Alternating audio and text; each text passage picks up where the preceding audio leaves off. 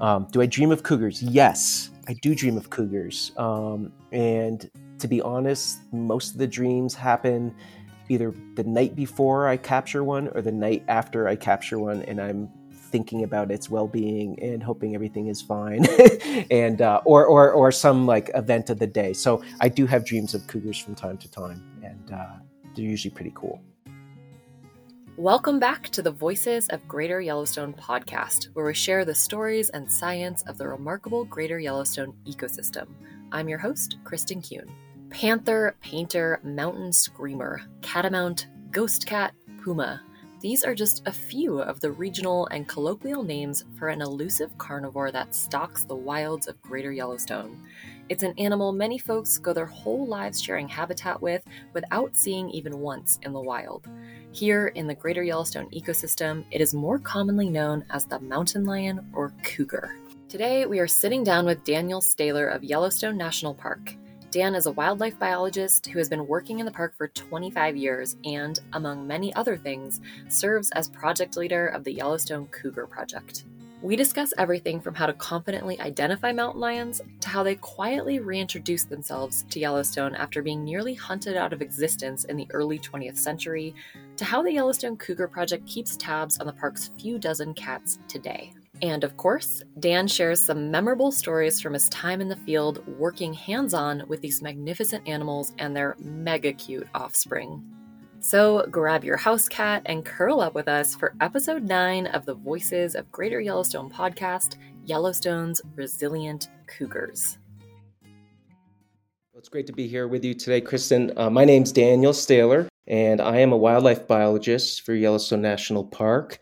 And I wear a number of different hats in that role. Uh, I serve as the project leader for the Yellowstone Cougar Project, I'm the project biologist for the Yellowstone Wolf Project, and I help manage the elk research program here. And I also uh, serve as the uh, Section 7 biologist for the park, which works with the Fish and Wildlife to do consultations for endangered species, so grizzly, lynx.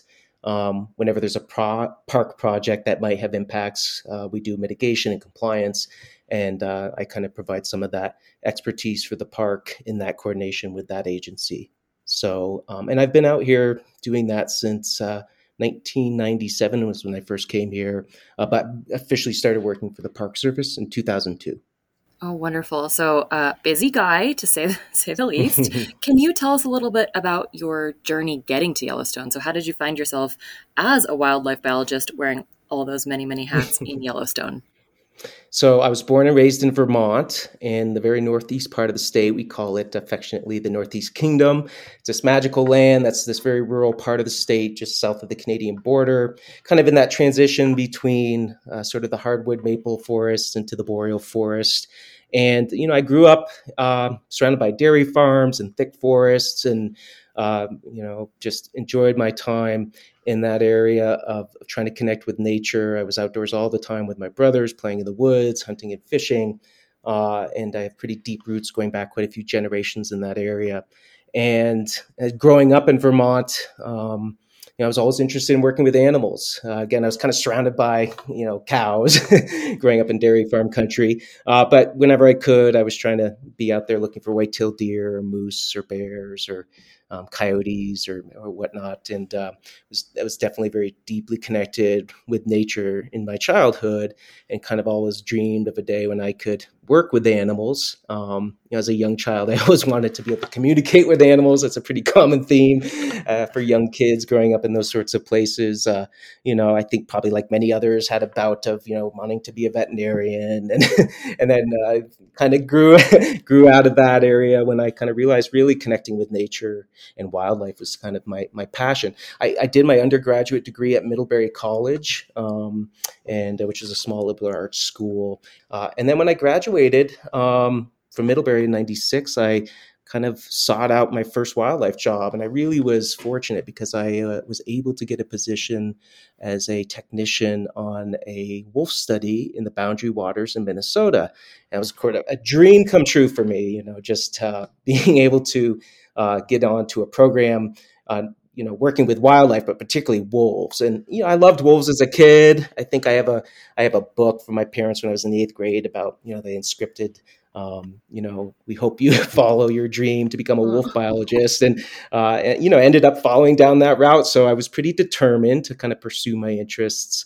Uh, and when I went to Minnesota, basically my job where there was to trap and radio collar wolves in the boundary waters, and that was an incredibly uh, uh, valuable experience that kind of set the trajectory uh, of my career in many ways. Um, and that was a long term study on wolves and moose and deer in the Superior National Forest, to working with a um, you know one of the top wolf biologists, uh, David Mech, and then that linked me up to Yellowstone when I completed that job. And so I came out to Yellowstone National Park for the first time to work in 1997, about just a little over 25 years ago. And that was at a time where wolves had just, of course, been reintroduced yeah. to the park. Um, when I showed up, we still had a handful of wolves in the pens that we were feeding. Uh, and um, and I got right in on the ground when the research was starting up. So I showed up in '97, became a technician, uh, volunteer technician, and became one of the first graduate students uh, working on the Wolf Project. I ended up studying uh, for my master's degree uh, ravens and their relationship with wolves, and that was kind of a big question: is you know, bringing wolves back to a place like Yellowstone, what was going to be their impact on the ecosystem? And I was particularly interested in that connection to the Scavenger Guild. And so I did my master's degree through the University of Vermont, actually, because I worked with a gentleman named Bernd Heinrich, who was doing a lot of uh, great raven research at the time. And he became my advisor. He's a pretty well known natural history writer as well. And I connected with him, did my field work in Yellowstone, and was able to get my master's degree doing that. And, and then right after I finished that in 2000, I got the opportunity to work on the Yellowstone Cougar Project. And that was at the time led by the Hornocker Wildlife Institute, transitioned into the Wildlife Conservation Society that uh, became the uh, uh, the folks running that cougar project. And I worked for this incredible biologist. Her name was Toni Ruth. She was a great mentor, um, just an incredible biologist that taught me a lot. And I worked for that program under Toni for about a year and a half. And then the position for the Park Service as the project biologist for the Wolf program opened up in 2002. And so I was hired for that. And so that brought me to Yellowstone and, and kind of I haven't left ever since. So. Huh. What an incredible story. You know, you've like you've been saying, have worked with it, um, an incredible array of animals already and some of the really iconic heavy hitters of our area. But today we're going to hone in on the cats because uh, yes. we do want to talk to you about mountain lions and you know we know that these animals have a lot of names uh, yes mountain lions cougars catamounts pumas ghost cats the list keeps going what do you call them and why do you think they have so many different names so I admittedly interchange their common names here as well we the title of our research project is called the Yellowstone Cougar Project, and I think many of us working with them in this part of the country in the Rocky Mountain West would refer to them as cougars, or other also more commonly mountain lions. Um, they uh, once in a while I'll just say lion or cat, um, uh, but cougar is a pretty typical name. Um, and, and, in fact, they have the uh, Guinness Book of World Record for the most common names for a species. Oh, um, no way. Yeah. And uh, of course, there's a lot of names that you just mentioned. Um, and uh, But there's a lot of indigenous native cultures names as well, and their respective languages uh, to identify these animals. The scientific name is Puma concolor. Uh, it used to be Felis concolor, but 1995 they switched the genus to Puma concolor. Um, and the word concolor, the species name, the Latin for that is of uniform color. Uh, and that kind of describes that, you know, unlike other uh, of the big cats or medium sized cats, they're not spotted other than the young of the year. Um, and they're kind of that nice uniform sort of tawny brown reddish brown and so that kind of uh, and, and they are that wherever they're distributed. You know historically they're one of the most uh, they are the most widely distributed terrestrial mammal in the western hemisphere. They range all the way historically from uh, the Yukon of Canada all the way to the tip of South America. We all think of wolves as being very widely distributed around the world, which they are circumpolar, uh, circumpolar distribution, and, and, of course southern areas as well. But the cougar, really in the western hemis- hemisphere, is the king of that distribution. So, because of that, eh, you know, if you think of human cultures connecting with this animal, uh, um, you know, they're in, in many cultures are exposed to them, so they have their own names for them, and that kind of explains that you know that large variety of common names that we attribute to them. But the puma, you know, people are like, "What? You know, is it a different species? And mm-hmm. you know, why mm-hmm. do you call it this?" It's sort of a regional uh, uh, naming system. So, gotcha. And do you see any um, variances in the cats as they are distributed across the hemisphere? Are there subspecies, or do you see any regional kind of adaptations, or is it pretty much the same same critter up and down? You do see different subspecies and different distributions uh, and features that kind of relate to them. I mean, they all are pretty um, uniform. I think if you get down into South America and look at some of those cats down there, they tend to have some um, slightly different sort of morphological distinction that you'll see. And um, but um, and then you know you you'll look at a, a, cat from you know a Florida panther and you kind of look at its overall uh, body shape and they're kind of sometimes seem lankier and uh, thinner and um, slightly different proportioned, but compared to a, a cougar in Yellowstone, um, I think cats into the northern uh, more into the northern part of their distribution that deal with more winter climate. Their fur can take on a slightly different sort of uh, characteristic um, to deal with the colder elements. Um, but in general, they're pretty pretty similar looking everywhere ever you see them. So, and actually, this is a, a perfect segue because I know that a good number of other alleged mountain lion sightings turn out to be other cats, other felids, bobcats commonly. So, how can someone tell if the animal they're looking at is truly a cougar as opposed to a bobcat or just a really healthy house cat? Yeah, great, great question. I mean, they, you know, compared to those other other felids that you just mentioned, they are larger. Um, I think one of the, you know, the very obvious characteristics of seeing a cougar is the long tail. You know, it's about two thirds the length of the body, um, and they you know have an overall long body. I think in general, cougars are a lot smaller than people think. We often like to sort of exaggerate you know, the carnivores in our world, you know, the huge uh, cougar that roams out there, or the giant wolf. And um, um, you know, so you know, people have always told me that you know they saw. No one ever sees a small cougar; they all see a large cougar, right? uh, whether it's a hunter or someone, you know, it's always like you know, three hundred pounds. And um, uh-huh. um, but um, you know, compared to those other felids, they are larger. They're about three. You know, I'd say about um, thirty inches. An adult male will be about thirty inches at the shoulder, um, so maybe not as tall as people think they are.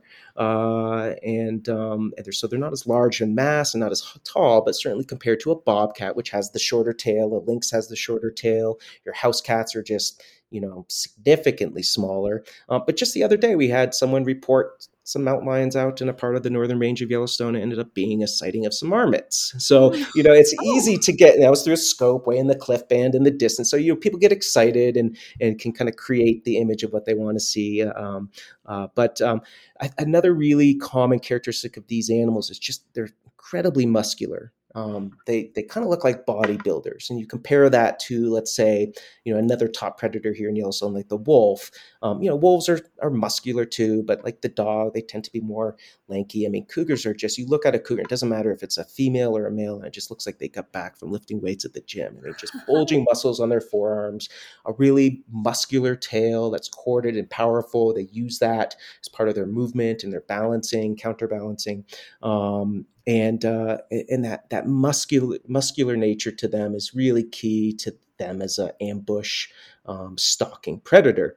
Um, so very powerful. They do have that again, like their scientific name suggests, that uniform brownish color. Um, so yeah, the long tail, uh, the uniform brown, tawny brown reddish uh, body color, um, very muscular forearms uh, and hindquarters and tail, um, muscular head. Uh, and of course, that varies between male and female, but that's kind of your overall basic description of them. Yeah. Great. Well, thank you for that. That's that's really really yeah. helpful. Um, so you know, pretty pretty hard to dis- differentiate from a marmot, I'd say. Yes. Uh, based on that description. Yes. Um, so, what can you tell us about just a cougar's life cycle? Just t- mm-hmm. tell us a bit about what it means to be that animal. Yeah, yeah. So, um, you know, they are, we kind of think of the cougar, we describe them as being a solitary carnivore. Uh, I think that de- depiction needs a little bit of uh, nuanced, you know, framing because, you know, yes, unlike wolves, they don't live in packs or large family groups.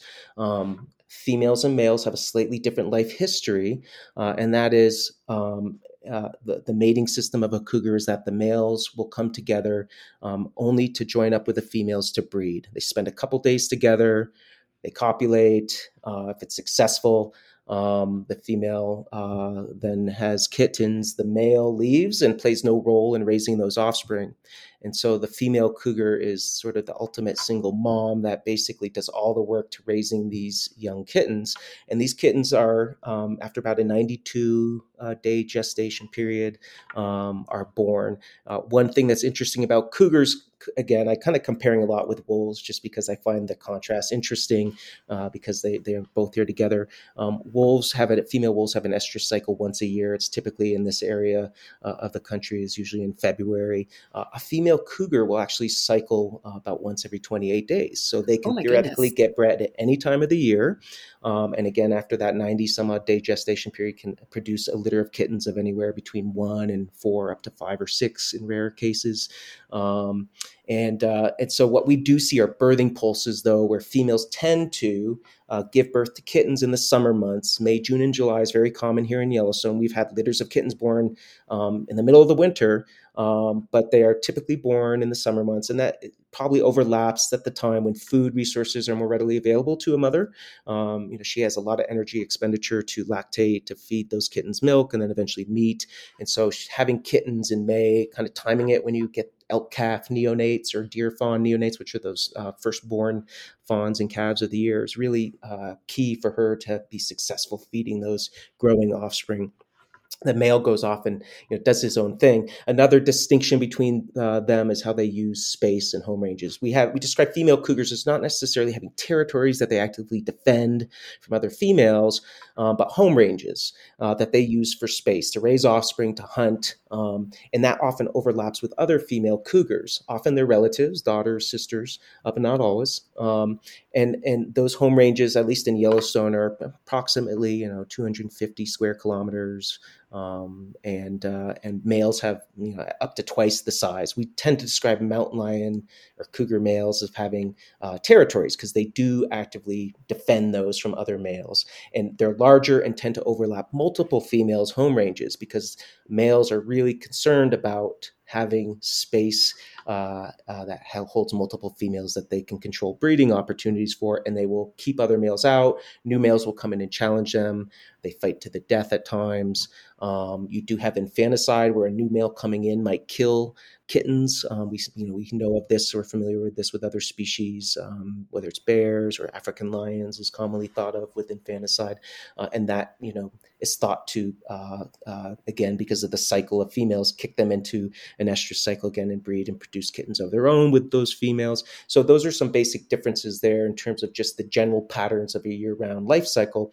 Young kittens will stay with their mothers um, up to two years of life. Average oh, wow. dispersal is around 18 months. It can happen anywhere between 12 months and 24 months typically, but it's usually somewhere in between uh, the first and the second year. Those those kittens are then become subadults and then they leave off on their own. You tend to have females stay closer to home, shorter dispersal. Males that leave their mothers tend to have longer range dispersal, and that's to avoid inbreeding with their mothers and sisters. And that's a very common behavior of male bias dispersal or female bias dispersal, depending on the species we're talking about.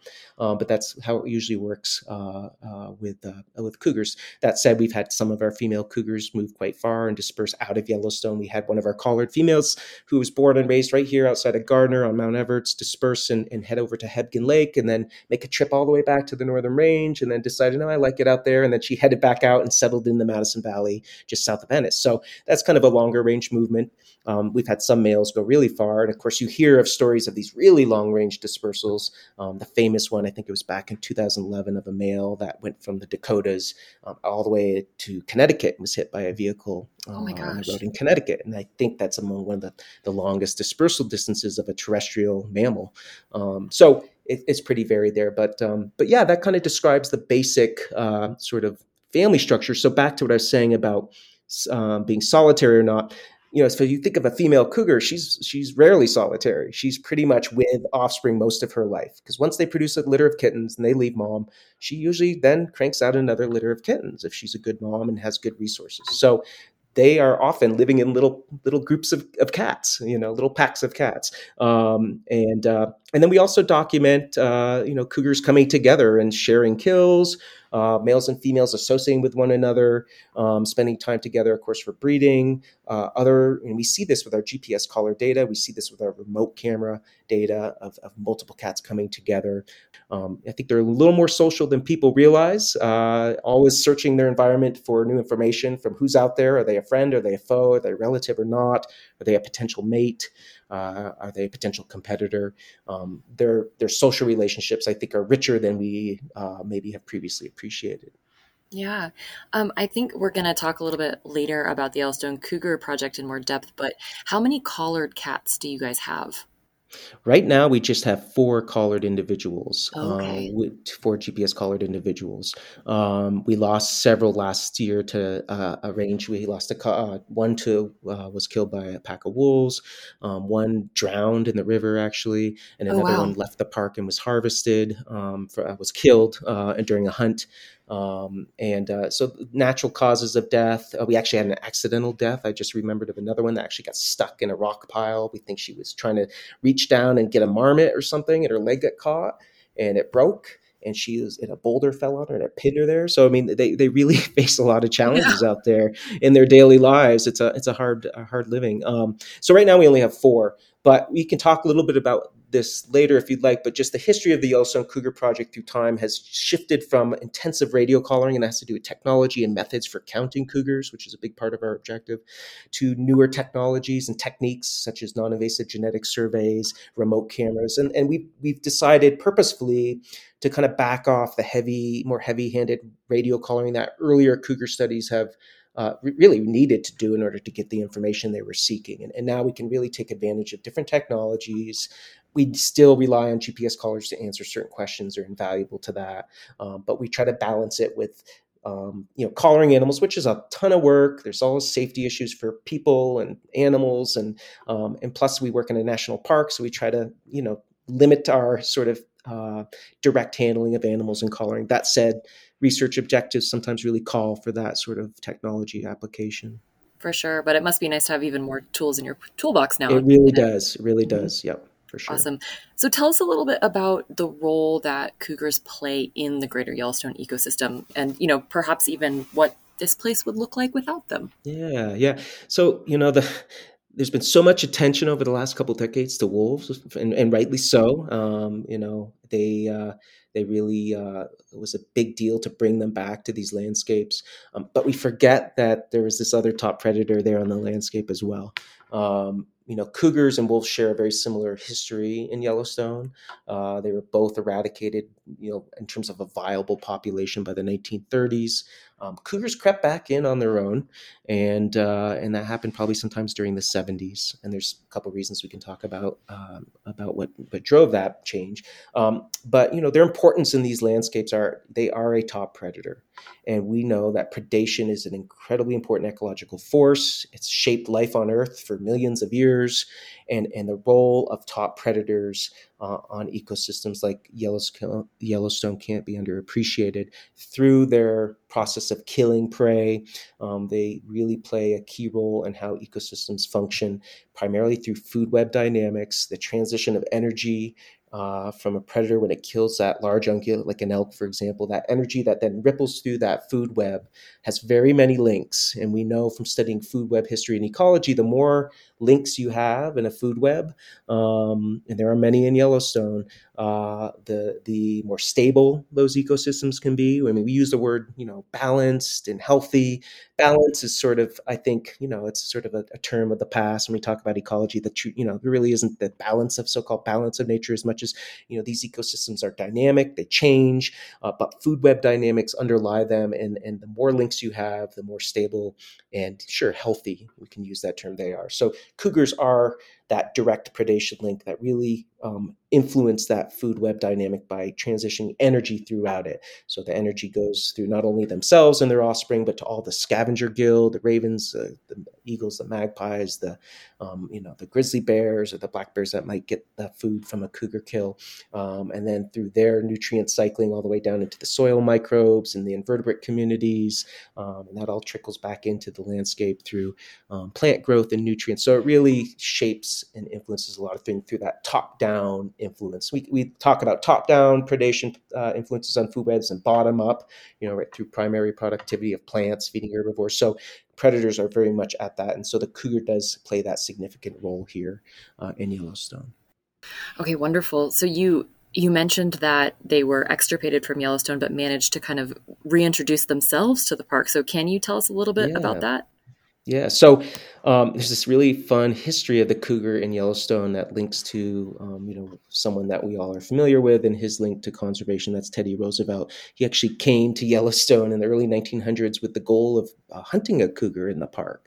Um, you know, this is at a time, this was around the early 1900s, and uh, he recognized that that would probably be controversial. He came to Yellowstone and actually saw that was at a time when, um, you know, the predators had largely been eliminated, particularly wolves, uh, and so he was seeing uh, large amounts, abundance of elk that were uh, came during some particularly tough winters that were starving, and then he sort of recalibrated his view on cougars. He initially thought of the cougar as being this um, lacking courage and uh, you know bloodthirsty and um, and then you know once he got to learn about these animals a little bit more you know through hunting them outside of the park and other places and appreciating them more um, he kind of changed his tone and he actually asked for the banning of wolf uh, of cougar eradication in Yellowstone in 1908 now that didn't quite get followed because predator eradication continued after he established that uh, but it is an interesting story about his connection to Yellowstone and cougars specifically specifically.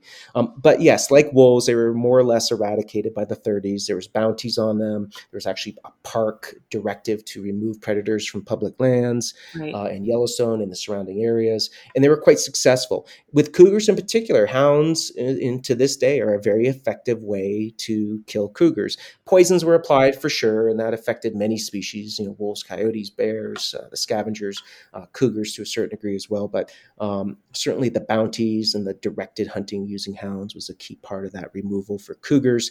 And remember, cougars have evolved with wolves, and, and, and the response when you're chased by a canid for if you're a cat is to go up a tree, uh, right. and that's become an effective way um, to to hunt uh, cougars. We use that same technique to to radio collar them actually. So, um, but that that was quite successful. Now through the 20s, late 20s, 30s, 40s, 50s, there was probably some cougars roaming around a little bit. I mean, really throughout the West, cougars took a big toll because of the bounties.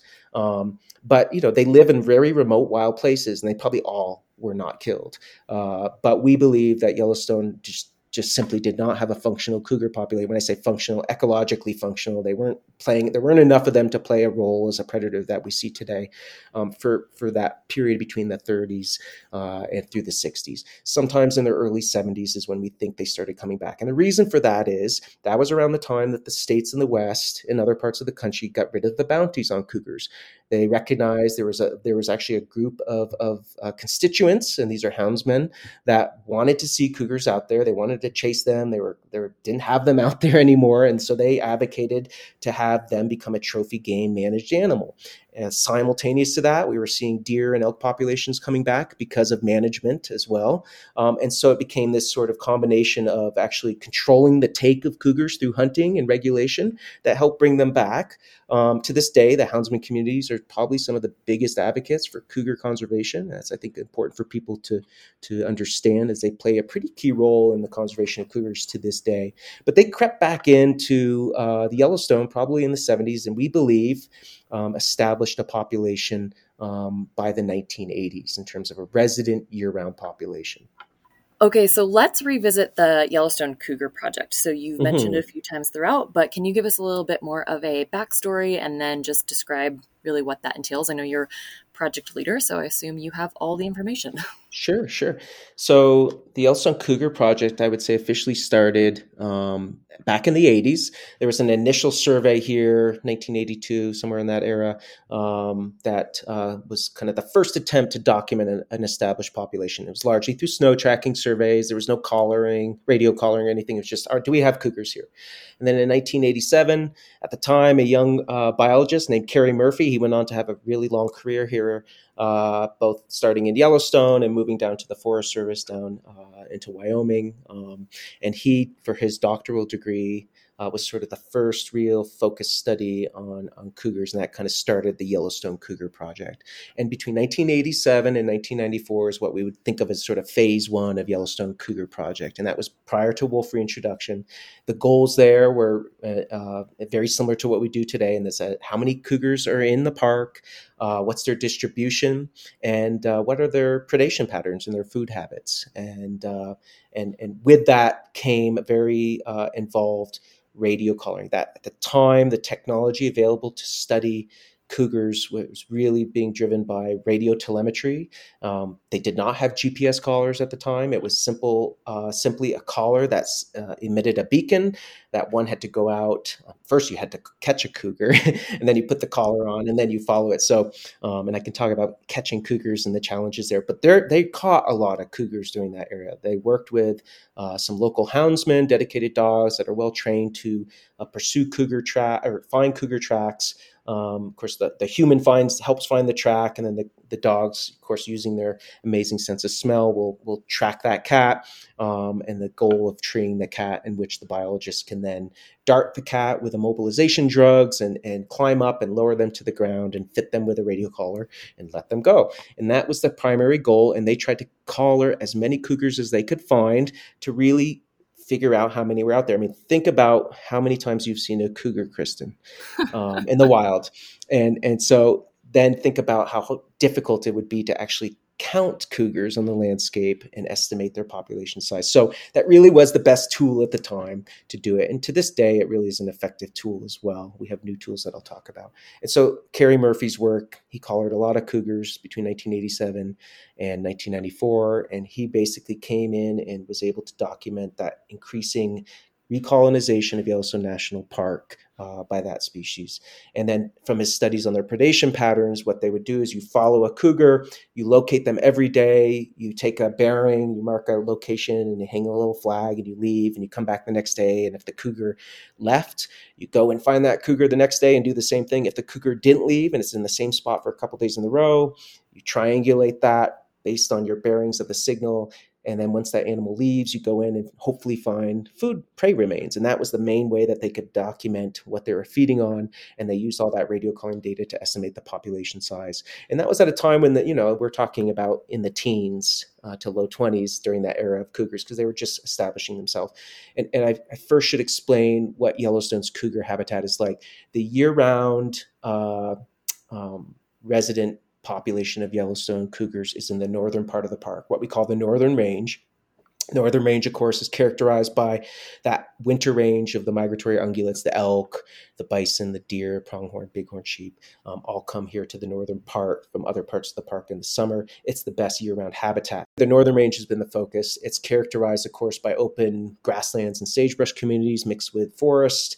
Um, cougars, in particular, are known to be in those really steep, rugged, habitats. The Yellowstone River, uh, that of course comes up to the northern range, um, uh, leaves Canyon Village in the interior and, and, shoots north and makes that hard bend uh, where it meets with Lamar Valley and then cuts here into the town of Gardiner and then moves on north that is the heart and soul of cougar country in Yellowstone. We call it the Black Canyon of the Yellowstone. If you've ever hiked between, um, you know, anywhere between Hell Roaring and Gardiner, um, you are hiking through the best, some of the best cougar habitat in maybe the lower 48 so uh, or anywhere um, and so it's it's just uh, that is kind of our main area so that's where our research is focused so kerry did his work that ended in 1994 then in 1998 uh, uh, through 2006. Toni Ruth led the study, again, Hornocker Wildlife Institute slash Wildlife Conservation Society. Uh, and she led that effort. We refer to that as phase two. And that was a, a wonderful, elegant study because it, you know, it was able to compare and contrast pre-wolf and post-wolf what are the effects of when you restore the other top predator to the landscape? How did they compete? Did they coexist? Did wolf recovery cause cougars to decline? Did it change their food habits? Um, and then Toni, again, because the technology is available to her, continued with that heavy radio collaring effort. They tried to collar, you know, up to 80% at any time of the population, um, snow tracking surveys, uh, collaring that really allowed them to come up with good population estimates between those two phases. And that study ended in 2006. Towards the tail end of her study, new technologies like uh, GPS collars were starting to become available. When I first worked on that study in 2001, we were still doing that old school predation sequences where you'd go out every day and locate the cougar. You wouldn't try to see them. I mean, the whole goal was not to disturb them and bump them from the kills, but you know, you're trying to get really accurate locations and triangulate and come back the next day and search. And that was the way we study their food habits. Now we just use GPS collars, which are uh, are just fantastic. Um, and uh, so that work ended, and you know her work was was great because it essentially showed us that the cougar population was continuing to increase, um, and that's because there's just abundant food. I mean, we still had the northern elk herd at this time was abundant and rich, and yes, sure, it was on the decline. I'll talk about it's important to talk about what caused that decline and where we're at today. Um, but basically there's still enough food and enough space for wolves and cougars to coexist. And we actually she continued to see an increase in, in cougar population size from her work. So her study ended in 2006 and then there was about an eight year gap in anything doing having to do with cougars. You know, we, the Wolf Project, would continue to kind of track and opportunistically get info, but rarely did we see cougars. We weren't looking for them. We'd cut their tracks. We'd uh, occasionally have a sighting, uh, but there was no focused research anymore. Uh, in 2014 um, is when I started back up what I guess you could think of as phase three of the Yellowstone Cougar Project, and we just decided it was time to really understand how the community ecology of carnivores, a multi-carnivore system. Uh, you know, Toni had done a great job carrying off what Kerry Murphy did, um, but since no one else was doing it, we you know we have to keep this work going, and it's important because at the time there was so much focus on wolves and wolves are doing this wolves are you know trophic cascades and they're causing the elk herd to decline you know, we really needed to reach out to the public and educate and say, no, this is a multi-carnivore system. There's a lot of factors that are influencing um, ungulate population dynamics, competition, and coexistence, and and we can't just not ignore cougars. And I think too often they were being ignored in terms of their role in this system. So we started the study back up in 2014.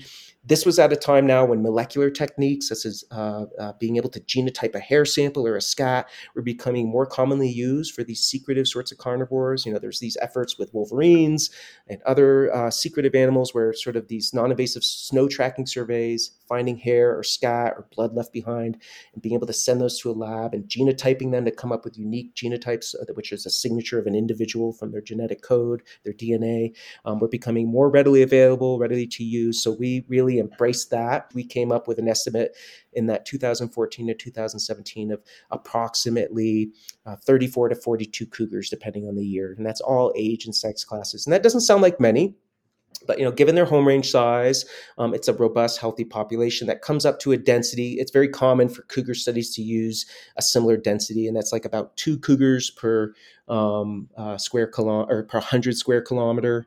Um, and so that's about you know two cougars per you know, just under 40 square kilometers. And that's a pretty consistent density from where toni ruth was at. It's very similar to densities we see in other cougar studies that are being done in the rocky mountain west. So it indicates a healthy stable cougar population um, and so that's kind of how we've done that. And now we're using remote cameras. Uh, and that's uh, like with genetic samples left behind, we can put a handful of collars out on individuals, uh, the GPS collars, and we put little markings on their collars so they show up either at night, infrared on the infrared cameras. They have a little glow. You don't, the animal doesn't see it, but we see it on the camera. Um, and so we can identify individuals that hit our cameras. And so that with that then becomes is like a genetic sample. You collect a hair from a specific, you know, location on the landscape. You could say individual A was here, and we found and detected individual A X number of times, and you can extrapolate out their home range size, and that gives you this um, estimate of how many cougars are uh, distributed over you know a certain unit of, of, area. The cameras do the same thing. We can recognize individuals from their collars, and that feeds into these same modeling techniques. We call them spatially explicit mark recapture methods, or there's different variations of that, and and those become really uh, have become pretty robust ways to estimate uh, population abundance. So, so now we're taking advantage of remote cameras. Um, along with our GPS collars. And our GPS collars are used for predation studies. Uh, we use the GPS movements to look at their interactions with wolves and bears and how they interlap, overlap together. Um, we look at how elk uh, are responding to predation risk by cougars by comparing our GPS collared elk with our GPS collared cougars and wolves. So we're doing all this really wonderful stuff using these cutting edge technologies.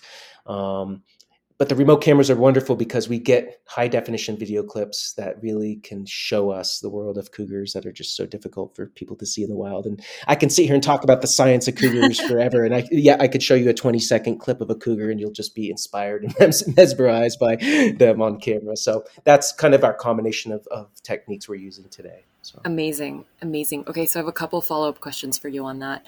Um, first, do you think that cougars being a particularly elusive animal played a role in them being overlooked for a while, or do you think there's another reason for that? Oh, you're completely right. Uh, spot on. It's yeah. out of sight, out of out mind. Of sight, you know, out of they, mind. Yeah, exactly. I mean, you know, they don't howl. They don't roam around in big packs. They, you know, they're just not as obvious, and so we tend to, you know, are just how humans are a little more prone to like value things or have views or opinions about things are shaped by how often you're exposed to them, right? And and I think with cougars, you know, it just sort of uh, you know, there's not the same mythology um, with them, even just through human culture. I think like there is with wolves or bears, even. Um, there's not the same animosity or hatred, um, and I think a lot of that is influenced in part by the fact that people just never see them um, or rarely see them.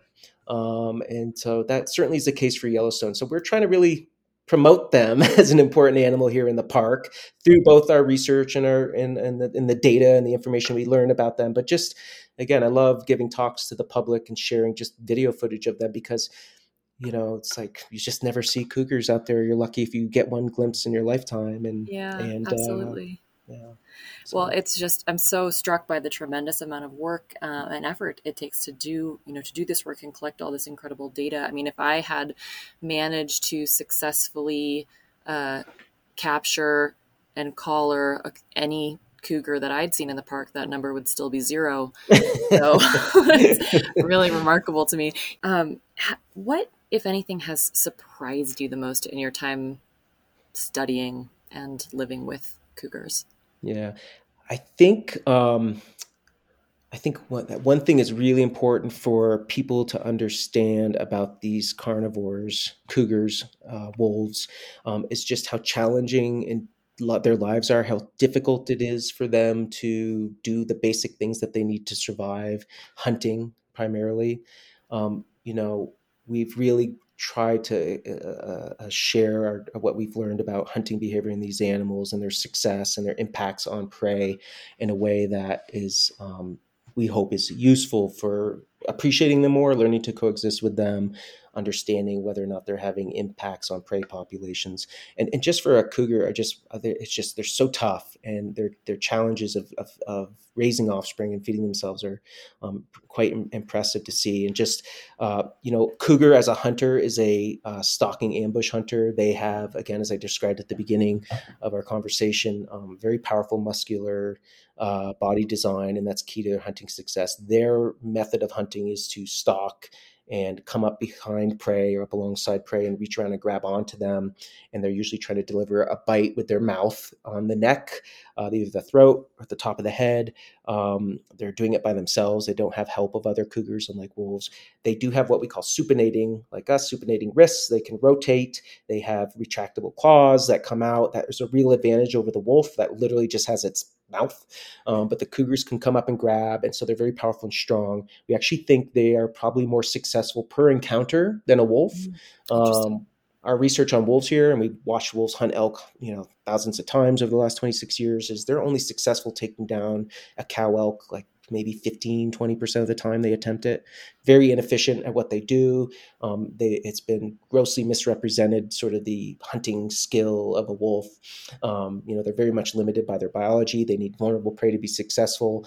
Um, and they can't kill anything they want. It's not easy. They don't kill for fun same thing with cougars, although I think cougars are slightly better than wolves at doing it because of their hunting style and their muscular strength and their ability to rotate and grab on.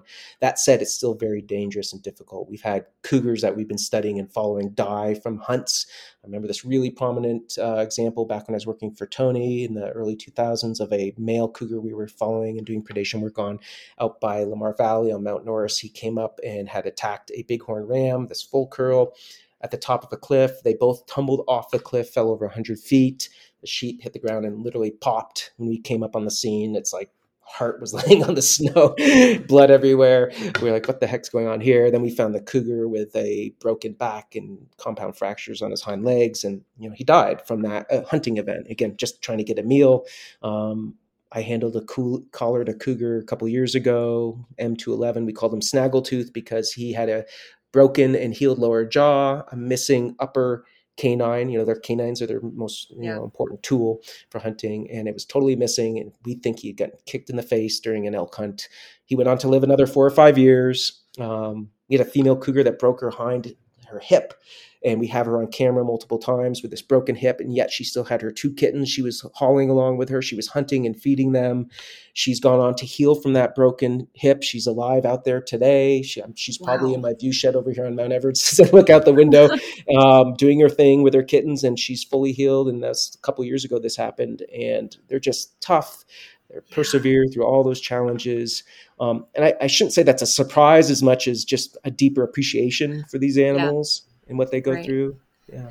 That is remarkable. And um, uh, some of those stories are a little hard to hear, to be, honest. Yes, I actually, yes, I do yes. remember when that incident with the cougar and the bighorn sheep happened because that, yeah. the photos of the aftermath of that were pretty widely circulated on the internet. That's right. It was yeah. startling to see. Yes. this, yes. This horrible demise of both animals at the end of a of what must have been a pretty wild, you know, hunt, but um, pretty crazy. Okay, so curious about um, memorable experiences. So you have been in Yellowstone for many years now, presumably seen lots of things. Any really particularly memorable moments with cougars that you can share? Yeah, I remember um, when I first started working on the Cougar project, my first day in the field was probably the f- most physically challenging day I've ever had. um, you know, anyone that's studied cougars, anyone that's gone out with a houndsman maybe in, in an area that not along a road to, to try to tree a cougar. Um, not even to kill one but just to see one up a tree. Anyone that's um, hiked in cougar country knows just one how challenging that country is physically but i remember my first day on the cougar project it was in may of 2000 um, i went out with uh, uh, a long-term uh, field biologist polly buotte and we went from gardiner all the way up and over uh, Deckard Flats, through Crevice Creek, up the other side. And the goal that day was to locate a cougar. And so we had to go find it. We heard the signals, and, we, and it took us all day to get there. And finally, at 3:30 in the afternoon, we got up to where we thought it was.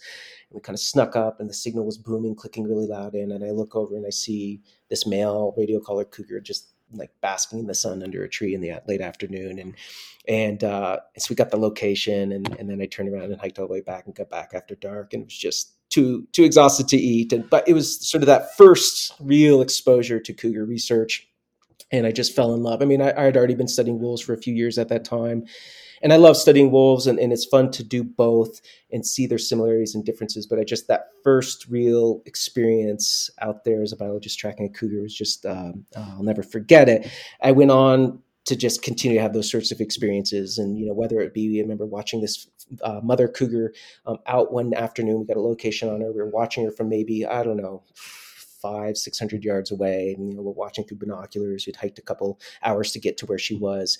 And it's great when you see them on those days because then you don't have to, like, you know exactly where she was and what she was doing. But what she was doing is she was, she had two little kittens, so maybe about 20, 25 pounds, and they were following along and kind of falling off logs and scrambling up. And she kept turning around and chirping at them. You know, they have oh, that's yeah. the one thing about cougar calls that people might not appreciate is that we kind of think of cougar vocalizations as sort of you know the the movie sort of the caterwaul or the scream like and you know they do do that um, and females caterwaul to to attract mates and, and so that does happen but so much of their communication particularly with their kittens is chirping like birds you know you you probably heard a cougar vocalize out there if you spent a lot of time in, in Yellowstone country and didn't realize what it was or maybe you do thought it was a bird um, but the they chirp yeah, like oh, they can't find this one yeah it's like a chipping sparrow like, yep.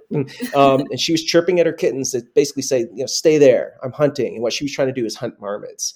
Um, and so she had their kittens and she kept tripping on them. They'd follow her and she could go up to them and try to lead them back. And it's almost like she was scolding them, like, you're screwing up my hunt. And, you know, she's kind of sent them back. And they finally did what, you know, young cougars do is they kind of tucked themselves under a log and they totally evaporated.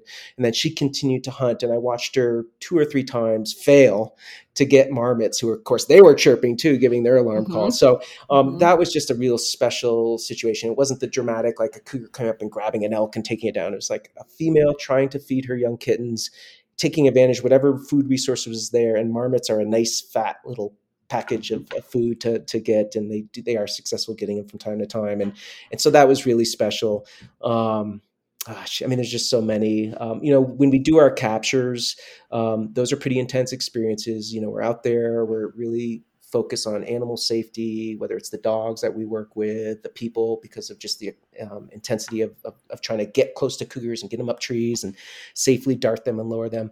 But I've had a lot of close encounters with cougars in those situations. And I think what's resonates with me is just the the visual connection you make with an animal in that situation where they're up in a tree and and it's really amazing about cougars and this is, has to be just an evolved response is they act really calm. They kind of go in this Zen state when they're up in a tree. You know, people think of it as probably a stressful situation, and there's no doubt there's stress involved. And the animal is who knows internally what's going on, but they sit there. Oftentimes they take a nap while you're messing around with your darts and getting ready to do it. And they just sit there and then they look up at you. Um, but when you make that eye connection with a cougar at close range like that, it, it's just they stare right through you. Um, you know, and, and, as a biologist, you look at them and you say thank you, you say sorry. You know, it's sort of yeah. a contract you have with them that they yeah. don't totally appreciate, and you just have to be. This is something that we hope will help your species in the long term. You're going to teach us a lot. We're going to put a collar on you. Um, the collars we use now, we do we can blow them off remotely once they've collected enough really? data. So we um, sometimes we capture them because we do long term study in individuals. But just uh, a month ago, I went out and triggered a blow off on a female that um, we had collared for a couple years. The collar collected two years of great data served its purpose. We went out and triggered the blow off, and it fell off the cat in the ground, and uh, she went off into the woods without a collar. And, and and and and those are really special moments when you, as a biologist, have learned something from an animal, and again, you hope it feeds into the bigger picture of, of teaching others about this animal and why they're important. And then you say so long and good luck. Yeah, um, thank you for your and, service. uh, but those moments are special for me, and um, not many people get them, and I, am I'm very lucky to have had those through time. So yeah, well, that's beautiful. Thank you for sharing those stories with yeah. us. Um, so possibly the most important question of the day uh, because we want your official scientific opinion on this, which is what do you think is the cutest? Uh, cougar kittens, grizzly bear cubs, or wolf pups? Oh, hands down, cougar kittens. Okay, good. Right answer. That's what I was going to say. Hands down. I, I mean, they've got those. Biased, they're, they're just, you know, the spots, the blue eyes, that just little fuzzy face, the whole thing. And you know, our work, earlier work that was done here in Yellowstone, did a fair bit because this was a big part of the question of, of marking kittens. So they you'd figure out where the female had their den, you'd go in, you'd wait for her to leave, you'd go in and, and, and handle these little kittens and you put little expandable radio collars on them and get blood samples for genetics and disease and and uh, and and so that was pretty cool to see little kittens up close. We don't do that with our work now. We kind of leave kittens alone. It's not really a question for our research. They, in the first couple years I started the study, we were doing it a little bit, and uh, oh yeah, I'll just never forget their smell, their look, their uh, their fuzziness yeah, they're, they're, I mean, wolf, bear cubs and wolf cubs are cute too, but um, yeah, I think hands down, the cougars got it. So it, would just be so hard, I imagine, to stay really, you know, objective in that moment. You just want to like give them just a little cuddle real quick. Yes. Well, nobody's yes. looking. yes. You, you do um, it, no one knows. Yeah. Yeah, exactly. That's for science. just for science. um, uh, one other question that we do like to ask all of our guests, and you you did mention a few specific names throughout our conversation, but do you have any particular sort of science or conservation hero, perhaps who inspired you, you know, in your younger years, or just really anybody that you look up to? Well, I've been really lucky because, you know, of course, when I was a young kid and I was studying wolves, like everyone knows Dave Mech is sort of the, you know, one of the main wolf researchers or Rolf Peterson. And, and those two people, you know, I've gone to know and become friends with and have worked with or for them in different years. So, um, you know, I work closely with Doug Smith. He's a good friend, and and he kind of was uh, ushered me along when I first showed up here. Um, you know, they're all great mentors. They've all been important people uh, with my experience with wolves. Um, Bernd Heinrich, uh, you know, I read his books um, like crazy when I was young. He wrote Ravens in Winter. He wrote Bumblebee Economics. He wrote all these fantastic natural history books. Um, he was sort of a, you know, sort of this early hero of me, kind of carrying on in the in the realm of, you know, the, the kind of the prominent behavioral ecologist back in the day. And and um, I got to work with him. And you know, I, I've kind of been lucky in my career that I've had people I read their work and was really intrigued, and it got me into the field. And went on to to meet them and know them and become friends with them. That's been really special for me. I mentioned yeah. Toni Ruth. Um, she was a great mentor with the Cougar work, and I still stay in touch with Toni today and bounce ideas off with her. Or Kerry Murphy, sort of my predecessors with the Cougar Project. So you know, those are definitely real people. I mean, I think you know my current conservation heroes are, are you know are probably ones that we don't know about yet, and it's the ones that hopefully will be brave enough to step up and might have different views about some of the animals I work with, but are willing to kind of think out of their box and open their minds and, and stand up for them. And I think because the solutions for us moving forward with, I mean, if you can see what's happening in the state of Montana right now with wolf management, if you look at just the threats that these animals face, you know, we need people across the aisle that maybe come from a different value or perspective of these animals or what their worth is I think to step up now. I mean, I think we've done a lot of work for conservation and we need to understand where they're coming from, but we also need those folks to come to the table too moving right. forward. So I think we've got some heroes out there that just haven't revealed themselves and I'm hope, yeah. hoping that that happens. So, um, yeah. yeah, so. Certainly, certainly. Yeah. I mean, you know, we are so fortunate to live and work in, in a remarkable ecosystem. And I think our, our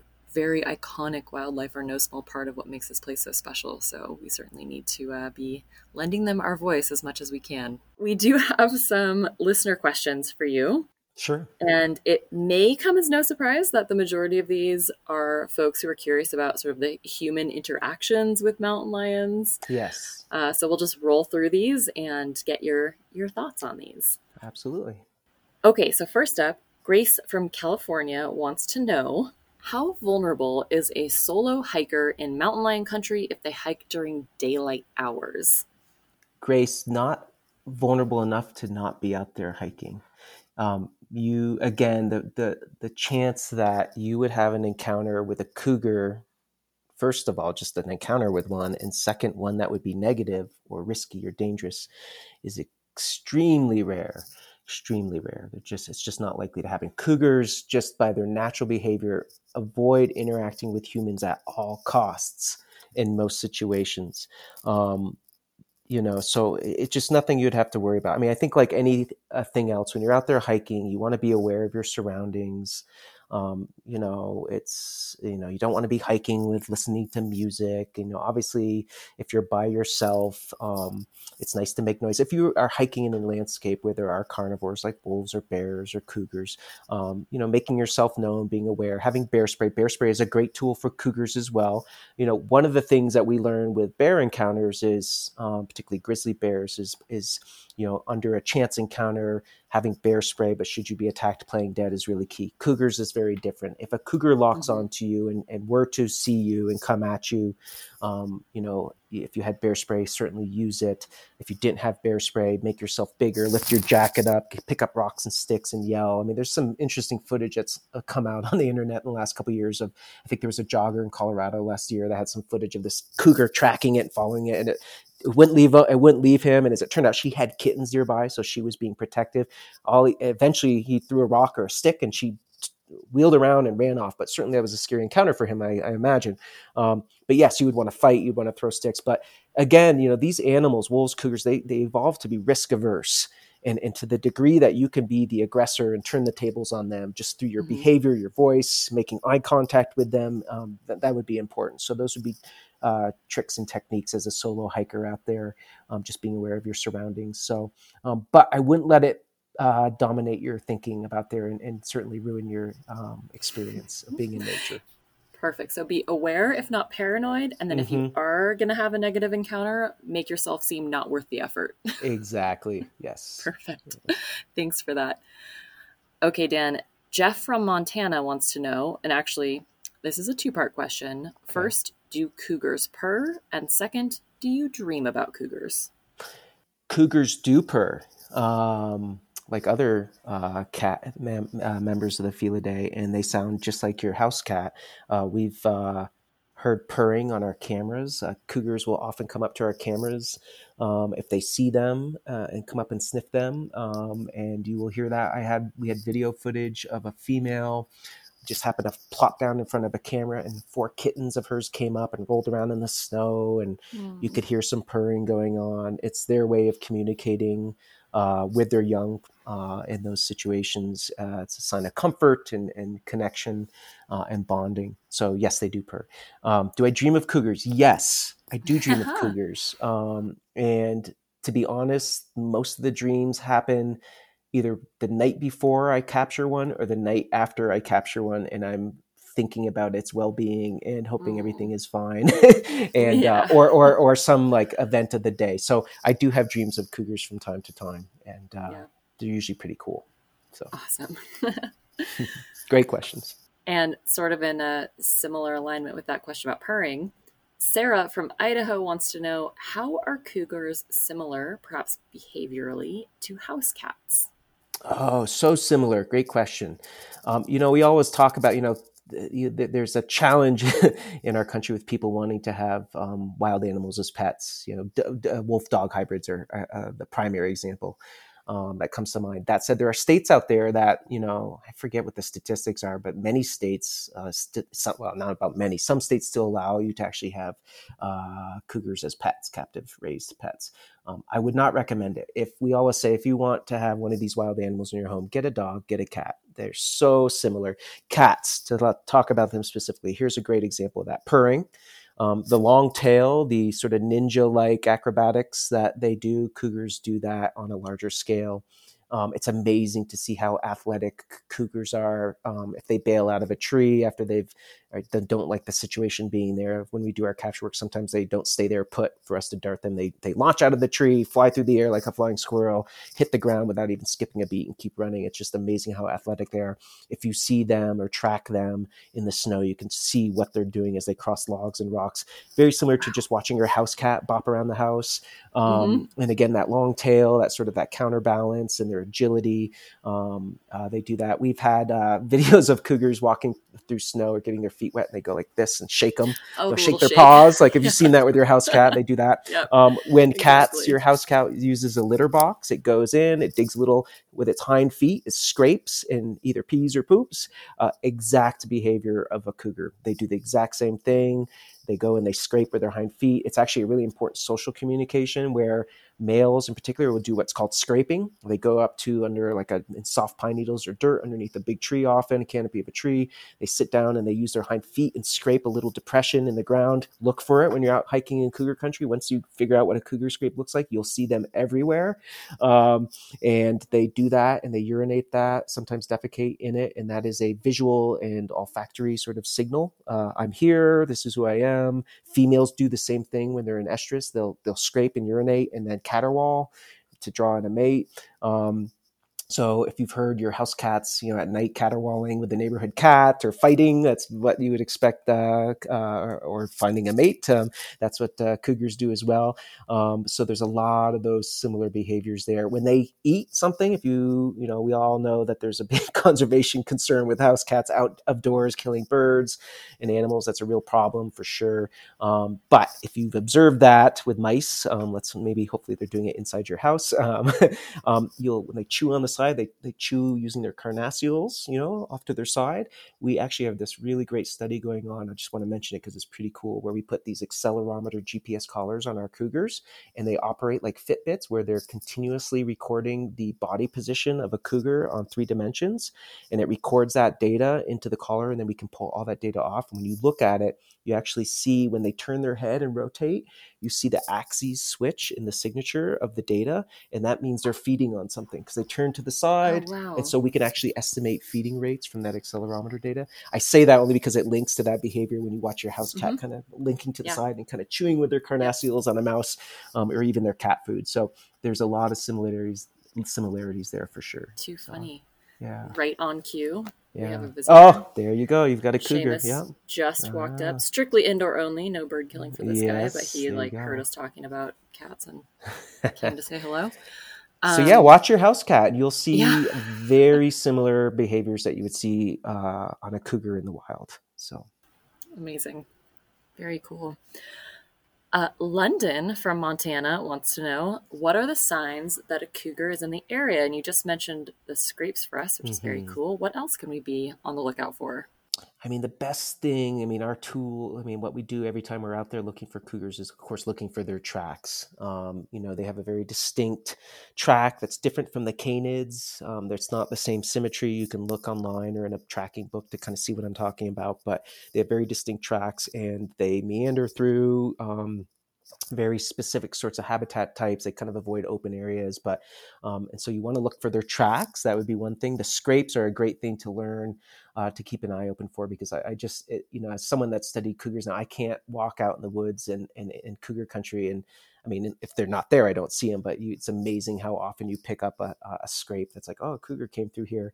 Um, their kills, of course, you know, one of their evolved. We didn't talk about this, but one of the evolved behaviors of a cougar kill, their behavior is caching it. So that has evolved. And remember, these animals have been out on these. You know, the modern cougar has been around for you know a million years or more, and and they evolved with a rich assemblage of large carnivores. In fact much larger carnivores, right? Short-faced bears, the saber-tooths, the dire wolves, the hyenas, the cheetahs, all these things that kind of overlap in space and time through into the Pleistocene. And and as a response to that competition, they have a caching behavior. So when they make a kill, they tend to cover it, uh, drag it, uh, uh, in, under. They conceal it. They pull out the hair. They shred the hair off and cover it up, or scrape dirt, snow, branches, debris. And it's amazing how well they can hide it. It keeps the all the bird scavengers from finding it as easily. It really helps protect and preserve the meat for longer. If it's wintertime, when they bury it in snow, it, it, it, prevents it from freezing as much. So it's more efficient to feed on when they uncover it. For all those reasons, um, they cache it. So they're hard to find, but you can see a telltale cougar kill often because of that caching behavior. Mm. And they usually leave a latrine, we call it, their toilet, their litter box that's usually away from the kill site to avoid it. And they'll go back and, and they'll defecate in the same spot and bury it like a cat would with a litter box. So you kind of keep your eyes open for those latrines, those covered cached kills, their tracks, and those scrapes. Those are kind of all the things you would look for. So. Thank you so much for sitting down with us today and sharing all of your incredible stories and wonderful knowledge about these amazing cats. Uh, we're just so grateful to be able to talk to you. That was fantastic, Kristen. Thank you so much. Hey, thanks, Enjoy Dan. It. We'll see you in the park. See you in the park. Well, listener, that was a journey. A huge thank you to wildlife biologist Dan Stahler for helping us get to know this resourceful, elusive animal and better understand their vital role in this ecosystem. If you want to learn more about the cougars of Yellowstone or see some videos of Dan in action, check out the Yellowstone National Park webpage on cougars, which we will put a link to in the show notes. The Voices of Greater Yellowstone podcast is produced by the Greater Yellowstone Coalition, a nonprofit dedicated to working with all people to protect the lands, waters, and wildlife of this special ecosystem. As always, you can support the podcast by making a donation to the Greater Yellowstone Coalition. People like you make our work possible, so thank you from the bottom of our hearts. Also, if you head over to the episode page on GYC's website, you can help us settle the debate and vote on which baby critter is cutest wolf pups, grizzly bear cubs, or mountain lion kittens. Thanks for listening in, and we'll catch you next time.